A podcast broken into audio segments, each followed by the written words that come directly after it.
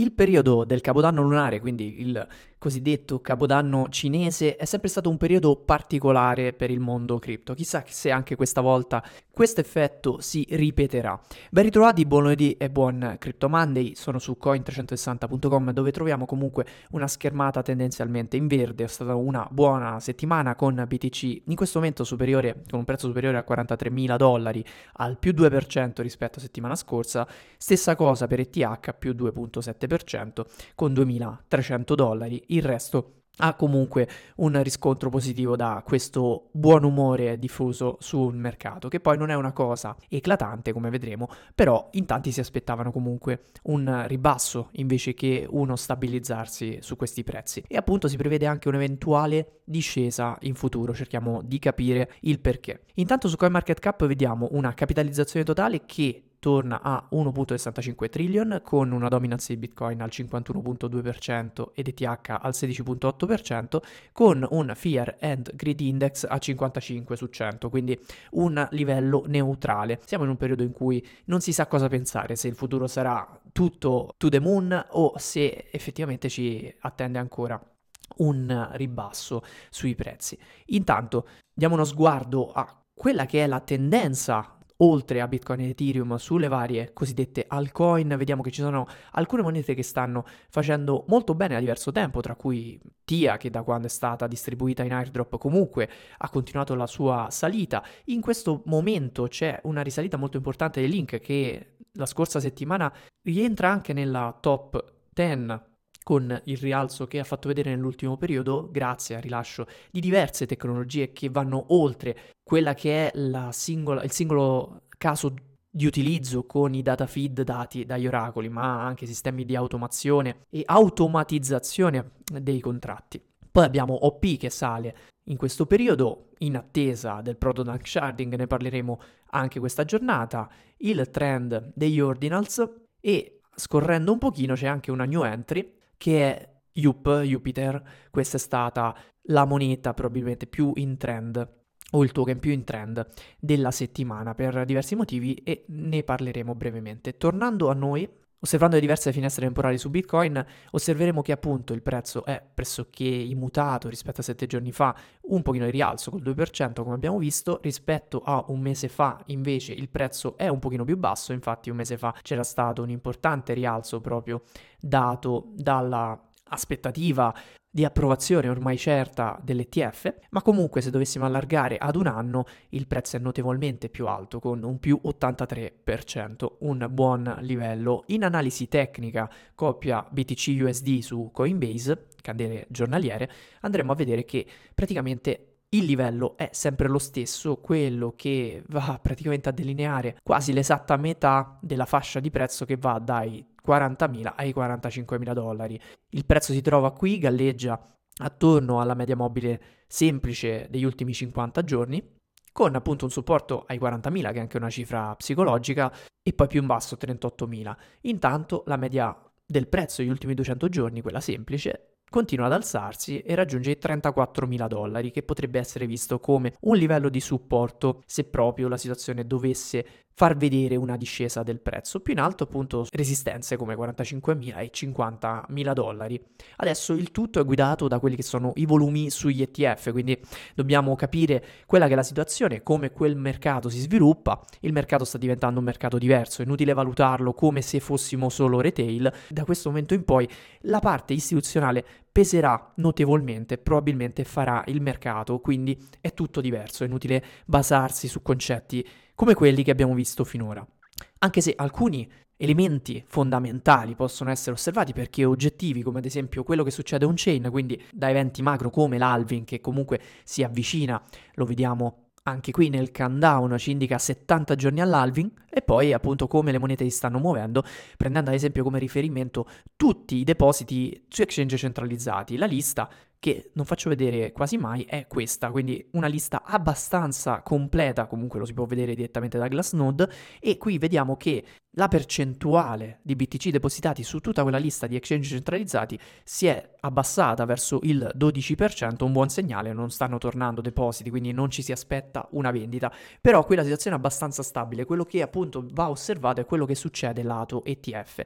Lato ETF che comunque non sta deludendo, infatti nonostante le grandi vendite che avvengono sull'ETF di Grayscale, Grayscale Bitcoin Trust, in totale 10 spot Bitcoin ETF hanno collezionato circa 19.000 BTC nel mese di gennaio, il primo mese neanche completo da quando sono stati lanciati. Quindi nonostante siano stati venduti tanti BTC su GBTC, ne sono stati aggiunti molti altri e siamo su una differenza positiva.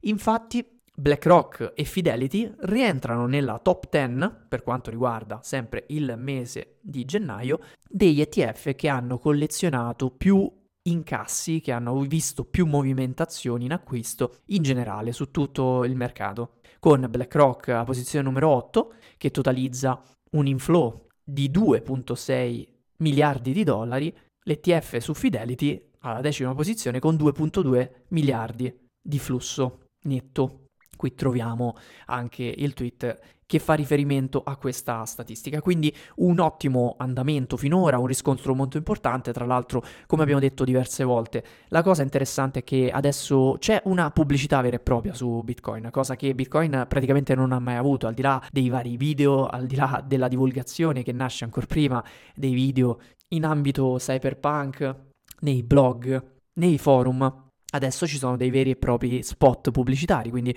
si è passati dagli spot che venivano promossi dagli exchange centralizzati agli spot che fanno questi grandi gestori. E questi spot arrivano un po' ovunque, infatti abbiamo visto la partenza di spot anche su Google, cosa che non si poteva fare e quindi si può adesso pubblicizzare però gli ETF e sembrerebbe che siano pronte anche pubblicità in arrivo sul mondo Facebook e Instagram. Questo ovviamente comporterà sempre più attenzione e potenzialmente più domanda su quello che è lo strumento e quindi l'asset, perché per acquistare l'ETF si deve acquistare Bitcoin, o perlomeno l'ETF per essere venduto deve avere il sottostante.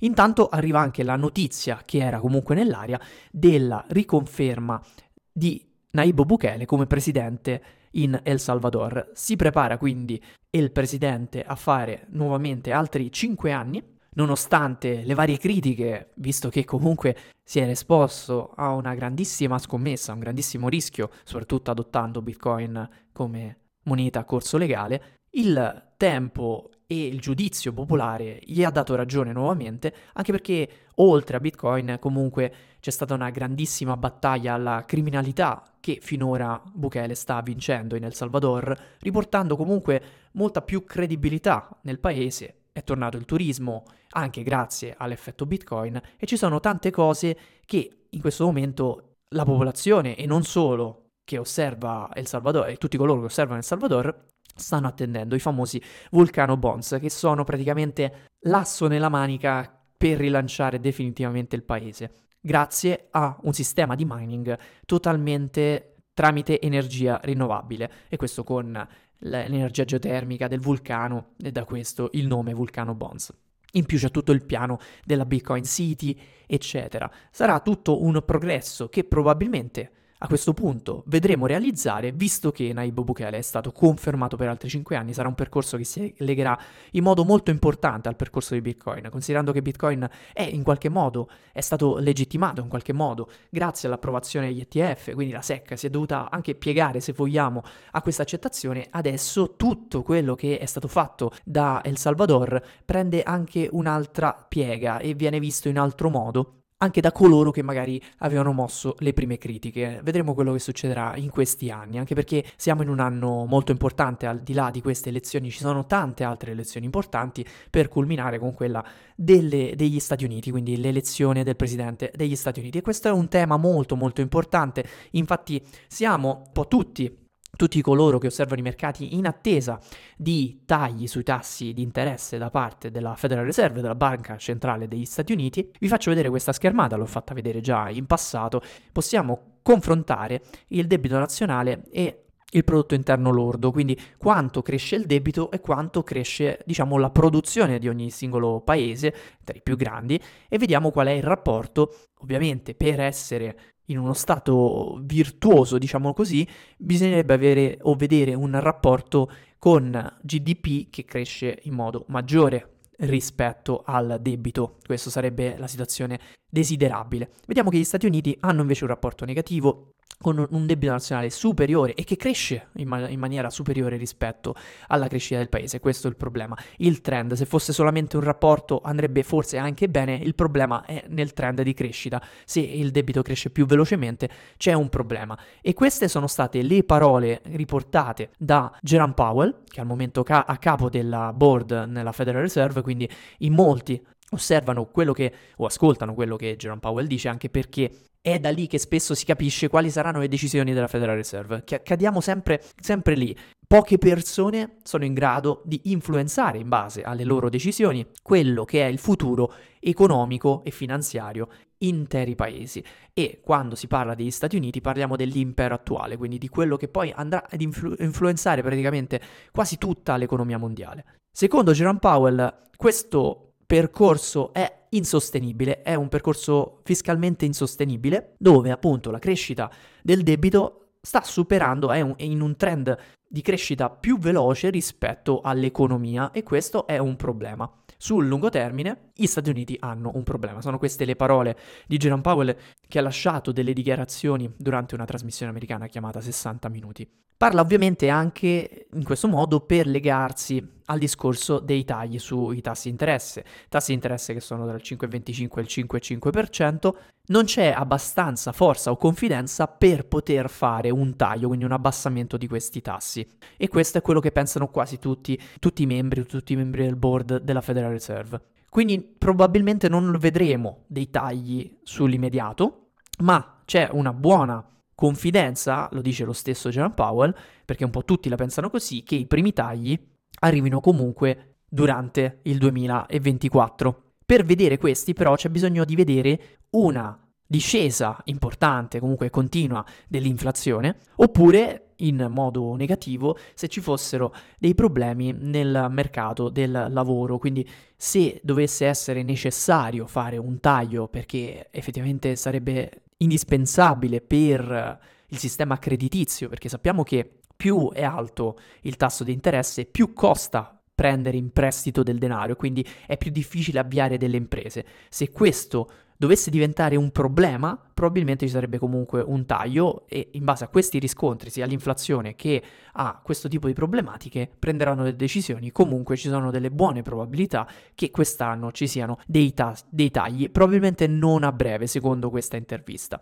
Perché sto menzionando questa cosa? Perché è fondamentale anche per il mondo cripto. Sappiamo di come sia correlato, sia cor- siano correlate le crescite di asset ritenuti a rischio come stock del mondo tecnologico, quindi pensiamo al compartimento Nasdaq, oppure appunto ancora a maggior ragione tutto il mondo cripto, che entrando tramite gli ETF nel mondo finanziario adesso viene considerato un vero e proprio settore, tecno- parte del settore tecnologico. I tagli sarebbero o saranno molto molto importanti perché porterebbero più credito e quando c'è più credito c'è una sensazione di ricchezza maggiore, quindi confidenza nell'investire. Se mettiamo insieme l'anno in cui arriva l'halving e quindi il dimezzamento di nuove monete nel circolante e nell'offerta, con una domanda che viene portata dagli ETF e magari da una ritrovata percezione di ricchezza sui mercati, ecco che si ritrovano quegli elementi che hanno portato in passato una crescita molto importante, le cosiddette bull run,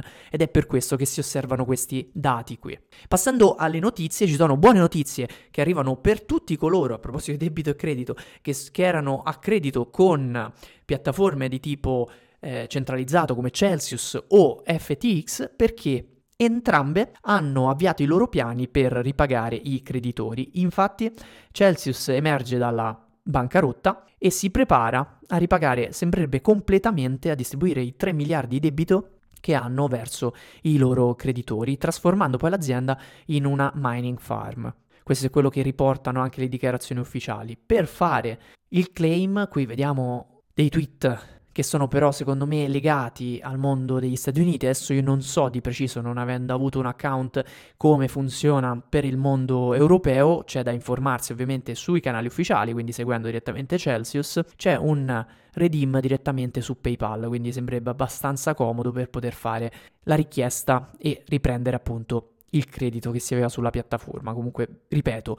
per avere informazioni, se siete interessati, la cosa migliore è andare alla fonte, quindi magari seguire Celsius direttamente su X. Per quanto riguarda FTX, discorso simile, infatti sembrerebbe che eh, sono pronti a ripagare quasi il 100% o il 100% dei loro debiti, non però ripartirà in questo caso un'attività, quindi non ci sarà un FTX 2.0 come si era vociferato, ma dovrebbero tornare tutti i soldi verso i creditori. Quindi presumo che comprenda anche la situazione BlockFi e quindi magari un effetto a cascata anche per tutti coloro che erano coinvolti con BlockFi che comunque ha intenzione di ripagare. Non è un caso che quando il settore si riprende anche queste situazioni che nel bear market sembravano essere state il disastro totale, la fine di tutti i giochi, arrivano ad una situazione in cui qualcosa comincia ad essere rimesso a posto, anche perché queste grandi entità centralizzate avevano comunque un grande quantitativo di monete tra Bitcoin, Ethereum ed altre, avendo ripreso valore e avendo sospeso loro tutti i prelievi, si ritrovano comunque un capitale e sono in grado quindi, con la gestione di quel capitale, rivalutato di poter ripagare i debiti, anche perché non verranno ripagati direttamente nella moneta, nel quantitativo della moneta, ma nel controvalore. Quindi è più semplice se il mercato si riprende. D'altronde abbiamo visto come FTX abbia scaricato tanti bitcoin di grayscale e in quella situazione probabilmente ha fatto anche un'operazione in profitto avendo comunque colmato il premium che c'era appunto su grayscale adesso che c'è stato il cambio alla, alle, con l'ETF lo abbiamo pagato in generale con il prezzo di bitcoin che non è andato a salire più di tanto ma ci stiamo pra- praticamente pian piano liberando di alcune scorie molto molto importanti e pesanti. Passando ad aggiornamenti tecnologici abbiamo anche l'aggiornamento legato all'ecosistema Ethereum e tutta la scalabilità con l'efficienza legata appunto ai layer 2 dove la seconda testnet ha già visto l'arrivo del proto sharding delle IP 4844 che è uno degli aggiornamenti all'interno del grande aggiornamento chiamato Denkun il 7 febbraio, quindi questa settimana, è attesa la terza testnet, quindi Olski, che concluderà queste fasi di test. Dopo un mese intero, probabilmente quindi tutto febbraio, in cui si vedrà come questo aggiornamento risponde sulle tre reti, gli sviluppatori saranno in grado di dire quando questo aggiornamento potrà essere portato in mainnet, quindi verrà data una data per la mainnet. Probabilmente, questo è un qualcosa che trapela dal mondo Ethereum e che posso presumere io, un periodo molto probabile per vedere questo aggiornamento potrebbe essere marzo, per poi vedere tutti i vari layer 2, dove ricordo quelli con zero knowledge, con zero knowledge avranno magari un pochino più di lavoro da fare rispetto agli optimistic roll up che magari vedranno con tempi abbastanza immediati l'aggiornamento, vedremo un aggiornarsi pian piano di tutti i layer che magari avverrà durante il mese di aprile, quindi probabilmente saranno queste le date, un lancio in mainnet Ethereum verso marzo, fine marzo e poi un aggiornamento sui vari layer 2 nel mese di aprile, che poi andrà a coincidere con il mese dell'halving, quindi sarà un periodo molto intenso, la nuova primavera del settore cripto. E qui staremo a vedere quali saranno gli effetti. Secondo me questo aspetto sarà molto molto importante e in molti capiranno qual è l'idea e qual è il concetto di un ecosistema roll-up centrico. Adesso ci sono tanti dubbi perché stiamo vivendo i progressi, quindi si vedono tutti questi layer 2, si fa anche fatica a capire perché ce ne siano così tanti, dove e come e quali bisogna utilizzare, ma non sarà questo il punto, perché una volta che ci sarà una grande efficienza, a quel punto saranno i sistemi stessi fare un routing, a fare un ridirezionamento verso la soluzione migliore. Non sarà l'utente che se ne dovrà preoccupare. Questo concetto è infatti molto molto importante.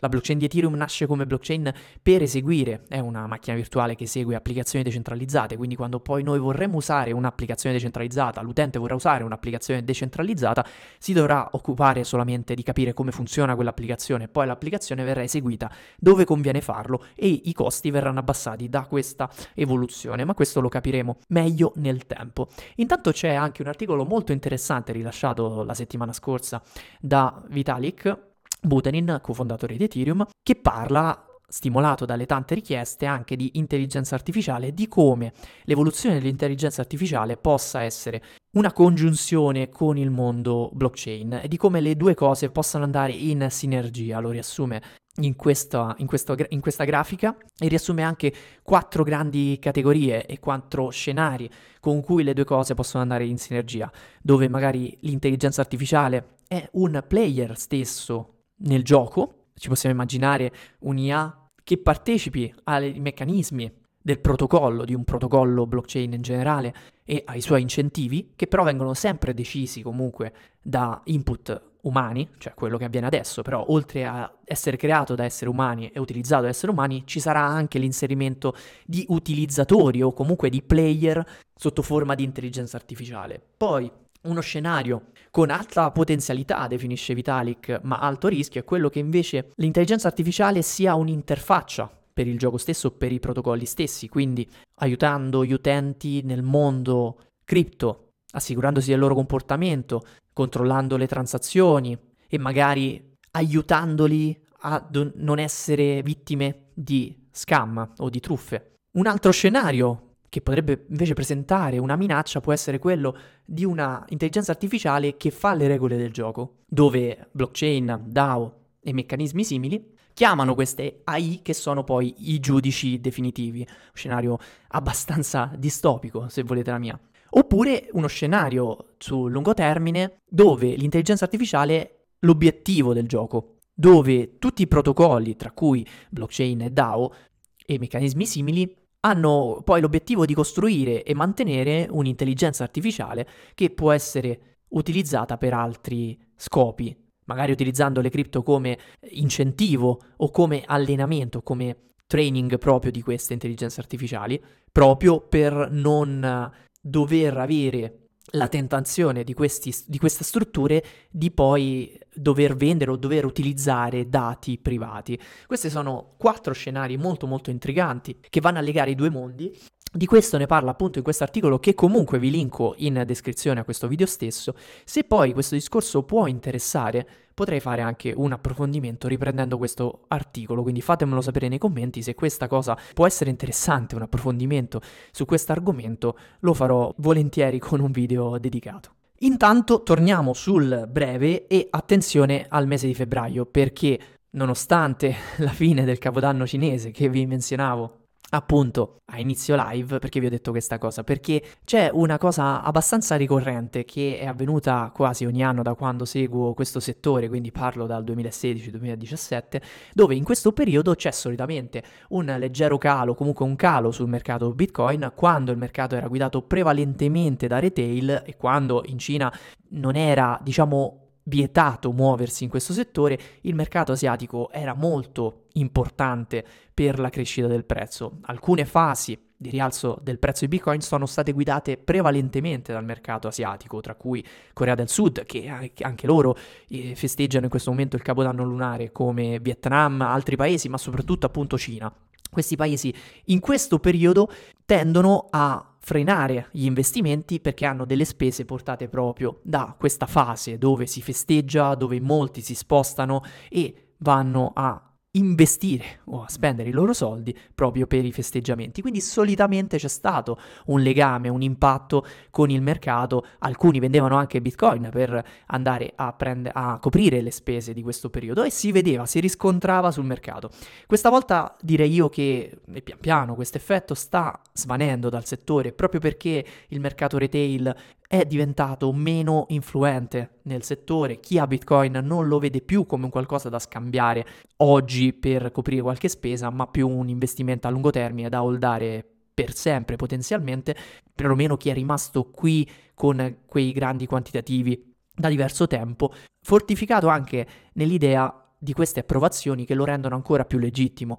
E in più il mercato adesso, in questa fase, lo stanno facendo proprio coloro che stanno scambiando quegli ETF. Quindi l'effetto capodanno cinese quest'anno, secondo me, è sentito molto meno. Non lo stiamo vedendo sul mercato, non c'è un effettivo ribasso sul prezzo, l'abbiamo visto prima. Il prezzo non si sta muovendo da diverso tempo e anche chi ha chiamato il sell the news, in realtà non c'è neanche quello, non c'è stato neanche un sell the news. Il prezzo non si sta muovendo, quindi c'è una equilibrio sostanziale tra coloro che volevano uscire da determinate posizioni, pensiamo a Grayscale, e chi invece sta, ha teso gli ETF e sta entrando su Bitcoin tramite ETF, magari di Fidelity, magari di BlackRock. È quello che sta succedendo e il mercato sostanzialmente si sta equilibrando verso questo prezzo, che poi è l'effetto che portano strumenti finanziari più istituzionali. Però attenzione, nel mondo altcoin, nel mondo token, ci sono diversi progetti che andranno a vedere scadenze di vesting importanti. Che cos'è il vesting? Il vesting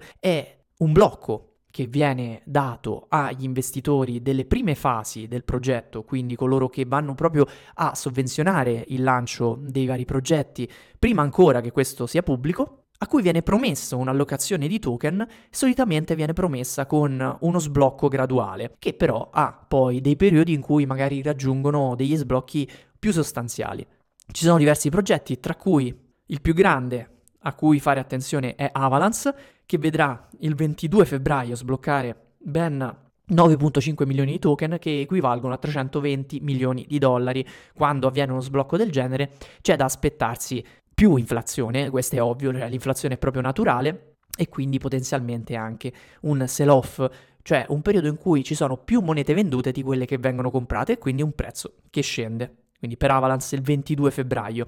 Ovviamente poi il mercato queste cose le sa, quindi cerca di prezzare in anticipo, non avviene tutto insieme, ma comunque attenzione. Poi c'è Aptos che libera 24.8 milioni di token l'11 febbraio, The Sandbox con 209 milioni di token, quindi circa 90 milioni di dollari, di cui 40 milioni di token di dollari in token sono allocati alle riserve della società, quindi non è detto che questi vengano tutti spesi, ma magari alcuni sì per coprire delle spese, mentre il resto verrà liberato a tutti i membri del team e a, a advisor. Quindi il 14 febbraio ci sarà un grande sblocco, circa 50 milioni di dollari in token tra team e advisor, più 40 all'ecosistema, alle riserve della società. Poi abbiamo il 29 febbraio con Optimism che vedrà 24 milioni di OP, circa 70 milioni di dollari, sbloccati ai core contributors, quindi ai vari sviluppatori core del progetto e ai vari investitori. Poi Sui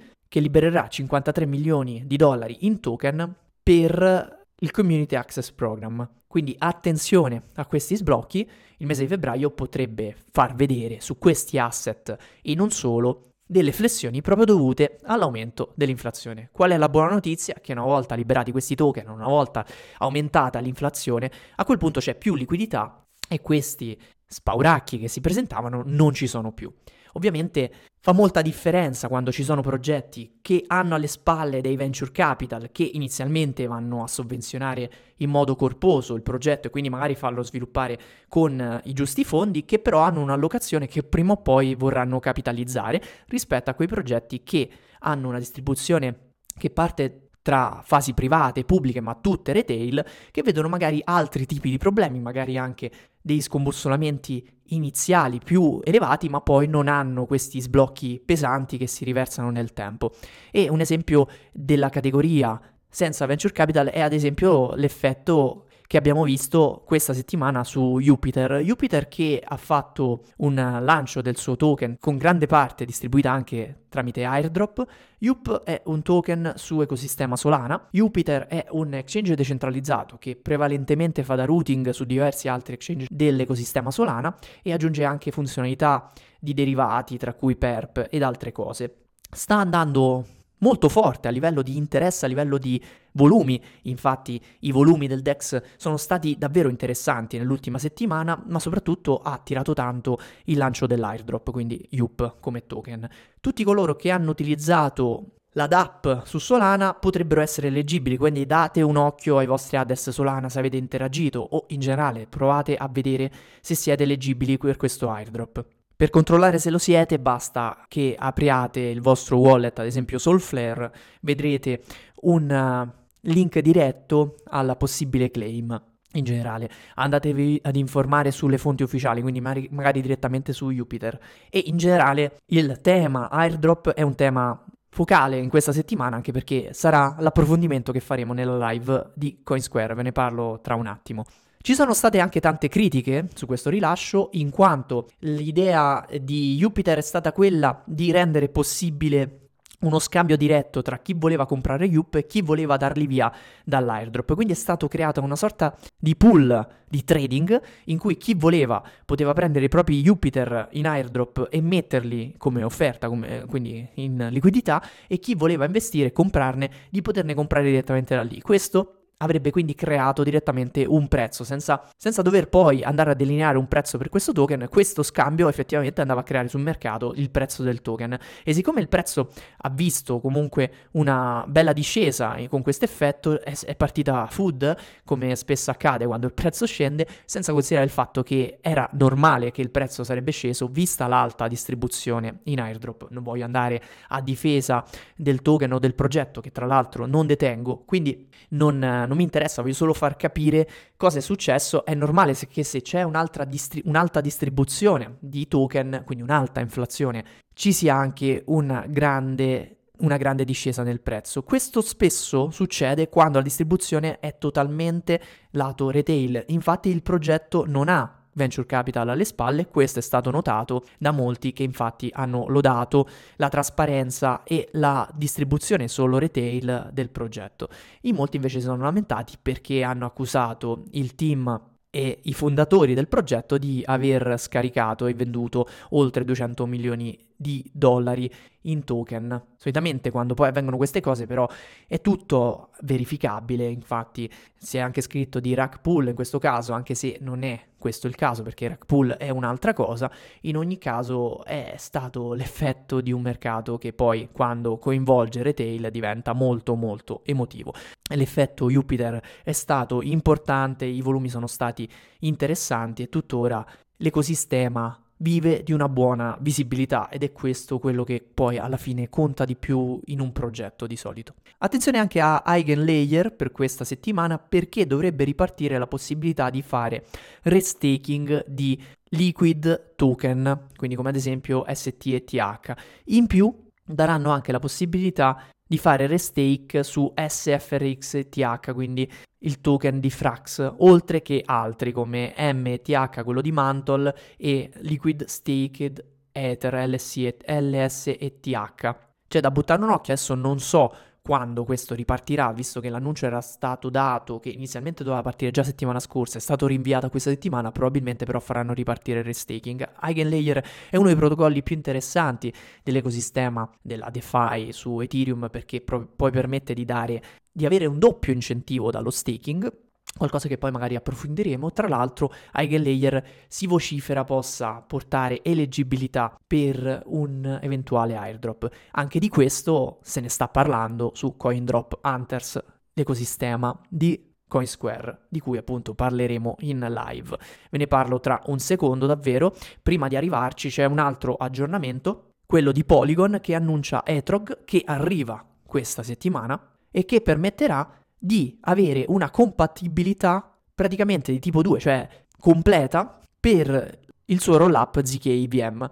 Ve lo traduco con parole semplici. Praticamente tutto il codice scritto su Ethereum, quindi compatibile con l'Ethereum Virtual Machine, gli smart contract che si scrivono su Ethereum, possono essere presi, copiati, incollati su ZK e funzionano. Quindi il rollup Zero Knowledge lanciato da Polygon sarà compatibile 100% con la blockchain di Ethereum. Questo permetterà in futuro a tutti gli sviluppatori che avevano fatto qualcosa su Ethereum di migrare il proprio codice, quindi fare un deploy, si dice in termine tecnico, su Zero Knowledge IVM, ZK IVM e avere una compatibilità completa. Questo è un aggiornamento molto importante. Attenzione perché il discorso che vi stavo facendo legato appunto al Proto Sharding legherà questo discorso ad altri e non c'è solamente Polygon, ci sono anche altri layer 2 di tipo Zero Knowledge come ad esempio Linea, Linea che è il rollup Zero Knowledge legato al mondo consensus che avrà un importante aggiornamento nel mese di marzo ed andrà a beneficiare in modo molto importante di quello che è l'arrivo di Denkun. Quindi attenzione agli ecosistemi zero knowledge perché hanno un funzionamento notevolmente più interessante rispetto agli optimistic rollup che comunque rimangono una tecnologia che per prima beneficerà del proto sharding, ma linea sarà un qualcosa da tenere sott'occhio, soprattutto perché appunto è il prodotto di Consensus, quindi coloro che hanno creato Metamask.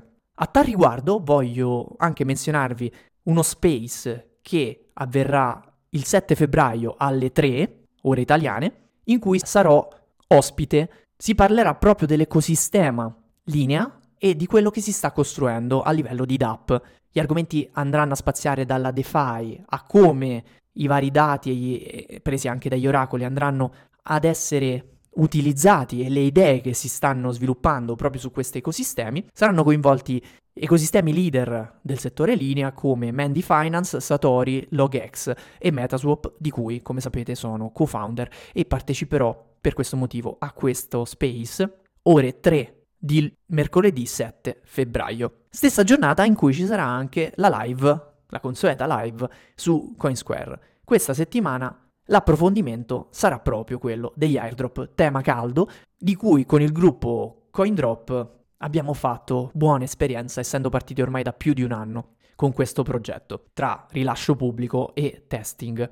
Quindi vi invito tutti alla live a caccia di airdrop nel 2024, faremo il punto della situazione, copriremo un po' tutti i vari scenari e le opportunità che si stanno creando da quelli EVM a anche altri ecosistemi come quello di Cosmos e quello di Solana, perché no? Ne parleremo appunto mercoledì, ci sarà ovviamente anche spazio a, alle vostre domande e sarà come sempre una live interattiva. Ci troviamo appunto mercoledì ore 18.30. Per questo Crypto Monday è tutto, fatemi sapere anche se volete appunto l'approfondimento tra il legame che ci può essere tra cripto e intelligenza artificiale, per il Crypto Monday ci troviamo lunedì prossimo. Intanto, buona settimana a tutti.